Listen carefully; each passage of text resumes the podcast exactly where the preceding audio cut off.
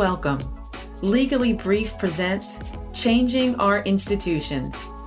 I'm your host, Judy Saunders. I'm a lawyer who works with private and public companies, educational institutions, and sports organizations to identify root causes, confront historic failures, and boldly implement change to our institutions. This podcast is for corporate change agents, disruptors, and mindset mavericks who are committed to making our institutions work better for themselves and the next generation.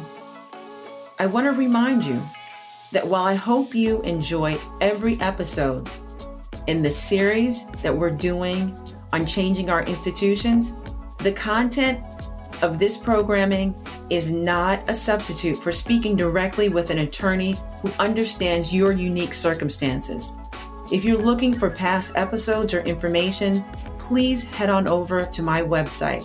There you'll find information and you can sign up for newsletters and you can learn more about me and my practice. I'm glad you're here. Let's get ready and let's talk and make some changes.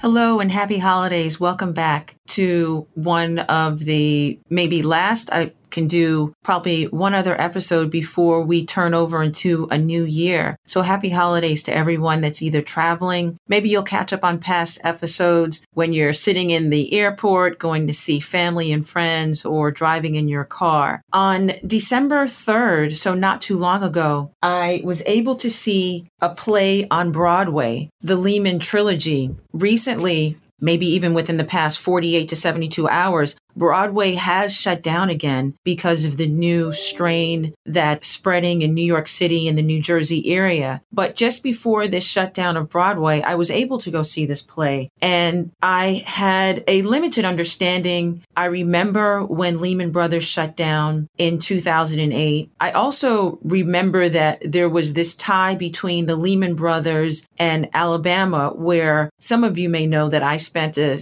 good portion of my formative years growing up in Huntsville, Alabama. So I always thought that that was interesting that this large New York City firm had its roots or foundings or connection to Alabama. So I went into this play not knowing much more than that, maybe a little bit more, but not much more than that. And of course, one of the things that I am always plugged into for purposes of this podcast, but in the work that I do is looking at institutions, seeing what it is, how they work, who is running it, where they go wrong, who they harm and injure, and how to make them better. So when I tell you that this play was right on point and uncovered so many things about the process, the building, the structure of institutions that I couldn't have asked for a better holiday gift to myself or even a better birthday present. My birthday, I celebrated my birthday on December 10th. What the Lehman trilogy, if you look,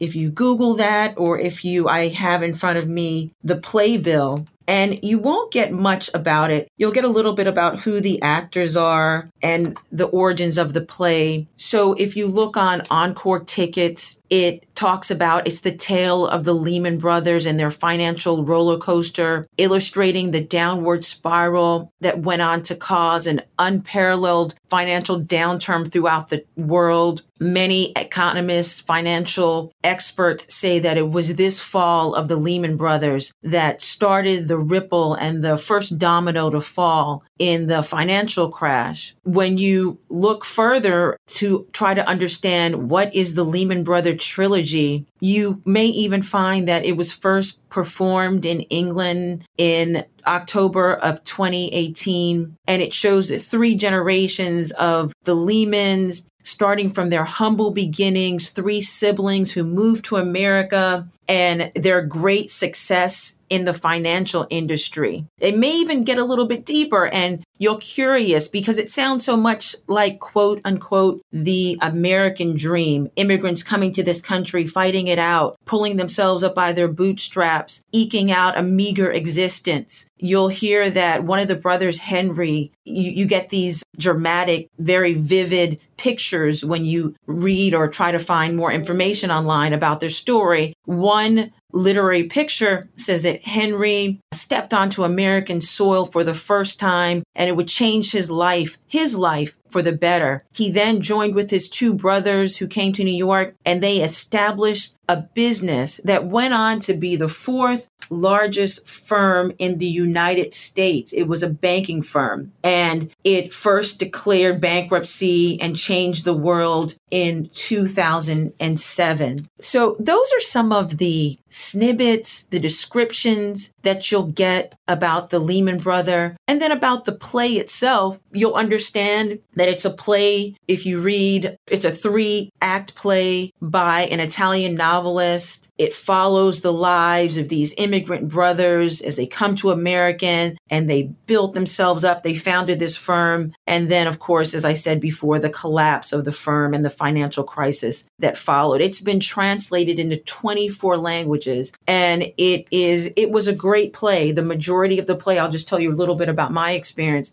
you enter and you see a really interesting set. Three individuals tell this story on not much more. They're acting out both men and women and the different roles. And here's the thing that I found most interesting, as in the pattern that you've heard me talk about on past shows these institutions, businesses at their very core, many times are not set up by or for the individuals that they serve. What you won't hear, and if you Google Lehman trilogy, but if you take a deeper dive and the play itself exposed this, maybe not with a commentary that I'll give you, but the Lehman brothers, the entire business opportunity, their growth, their success, the fourth largest firm, was founded on and generated by slavery. The Lehman Brothers were able to exploit African labor in Alabama. And they did that, and I'll give you just a brief, very brief summary. They did that obviously because Africans and then African American slaves at that time, when they came over in the 1800s, weren't even close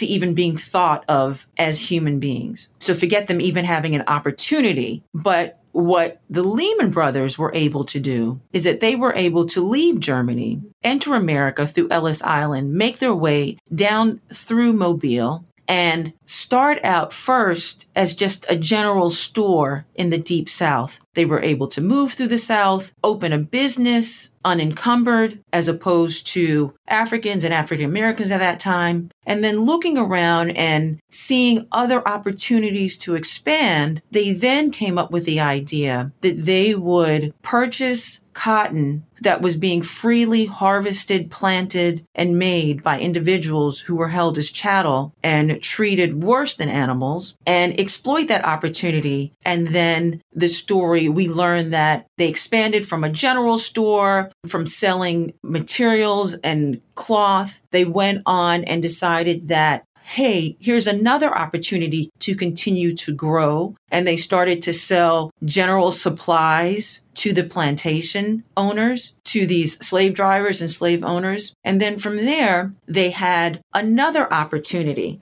Now, you're going to get tired of me by the end of this episode by saying that word opportunity, but that is the takeaway for this conversation that we're having. Institutions, it's the hope of individuals that are being serviced, that are working in and looking to, be it a business, be it a government, they are hoping for opportunity. And what we find is that, be it in a judicial system, an educational system, we find that opportunity is cut off, barred, and held away from the majority of people that institutions say they want to serve. And why is that? Well, the story of the Lehman trilogy, and if Broadway does open back up again, you should go and see this and you should see this play through the lens and with an eye to of how a business is specifically not set up to offer opportunities to anyone but the owners, the founders, and a very small population of individuals. So understanding that the brothers here, that they were able to grow their business for free. They visited plantations and how they scaled in those early years is that they decided that they could capitalize and they could get a monopoly on the cotton that was being grown and harvested as a result of grief and torture of other human beings. They decided that they could strike deals and enter into agreements and contracts with plantations spanning from, I believe it was Florida, of course, in Alabama. Not sure how far, I can't recall immediately how far west they went, but I want to say even going into Texas. And with that, they then took this raw material. One of the brothers decided that it was time to explore going north. And once the brother arrived into New York, he then began to meet with other merchants, other individuals who were, here we go again, looking for opportunity, business opportunity. And in doing that, they were able to grow and scale and come up with different iterations of business. So they did not start out as a financial service business. We also heard such names in the play as Goldman. You heard other financial institutions, Merrill Lynch were mentioned throughout the play. And what the pattern was is that these businesses that we look around, if you're in New York City, if you're in any urban area, even in some main streets, they'll have outposts of these financial service businesses that have been around for 100, 200 years or more. And you look around and you're at awe and you think, wow, how were these businesses built? They're just amazing. The, the minds behind them must have been so much more, more intelligent than most individuals. They must have worked tirelessly, not to say that some don't, but what's missing from the story of so many institutions is they had opportunity. Lehman had the opportunity to exploit slave, and I don't want to use that word slave, to exploit the free labor of African men and women. Use that money to build a business. That's how they got ahead. So if you, let's not romanticize this story of immigrants arriving, all immigrants. There's always exceptions. All immigrants arriving, pulling themselves up by their bootstraps, having no one to rely on but their own grit. Because you see here in this story, in the Lehman Brothers trilogy, it was because they had a jump start with free slave labor. And you'll also see, if you have an opportunity to read more about this, you'll see that the other financial services, if you listen to the story of JP Morgan Chase, very similar story. So when we wonder why there's institutions that aren't working properly, you have to go back and understand the history. You have to uncover and peel back the foundations and you understand why it is that they don't work, that the systems, that the process does not work and it does not serve everyone. And in particular, does not serve individuals of color because it was never meant to serve. And as the case in the Lehman Brothers, we see that just the opposite. It was built on the exploitation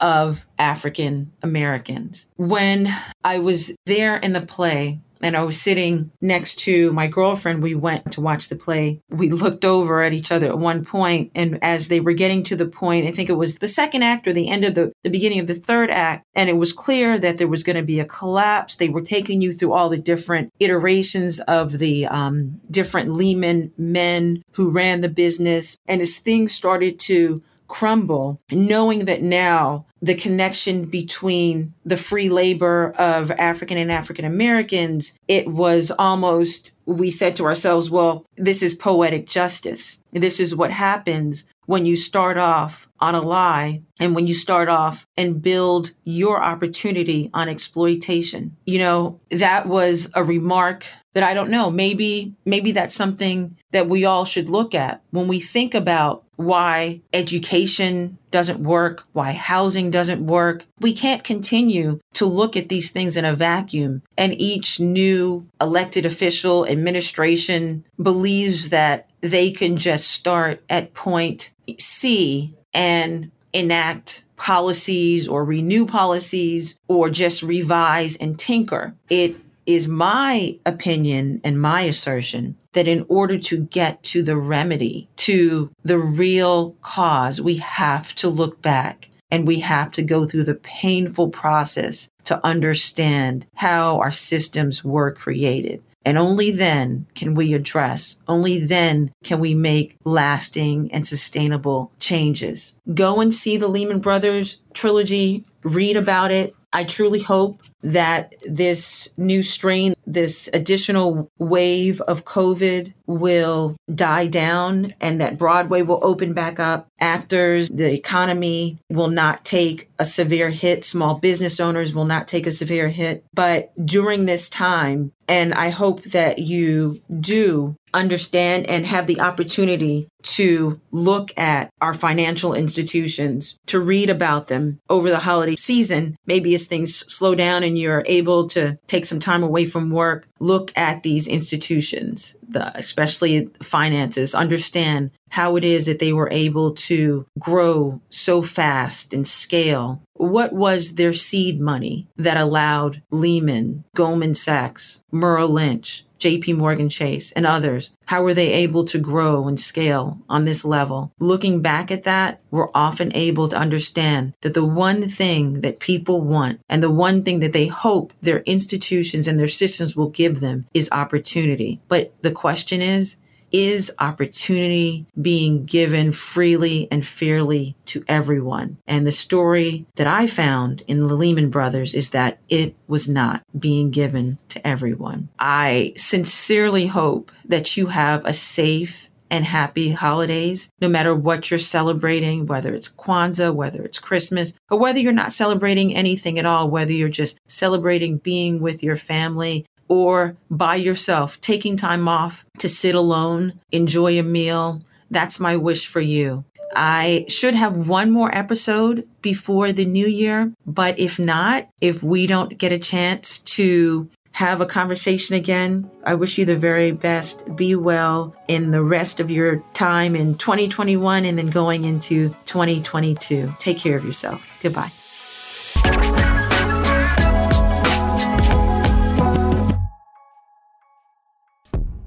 All information and content in this podcast is provided for entertainment purposes only. Nothing in this podcast shall constitute legal advice and shall not create an attorney client relationship. This information is general and may not be applicable to your particular circumstances. You should review your particular circumstances with an attorney. All liability with respect to actions taken or not taken based on the contents of this podcast is hereby expressly disclaimed.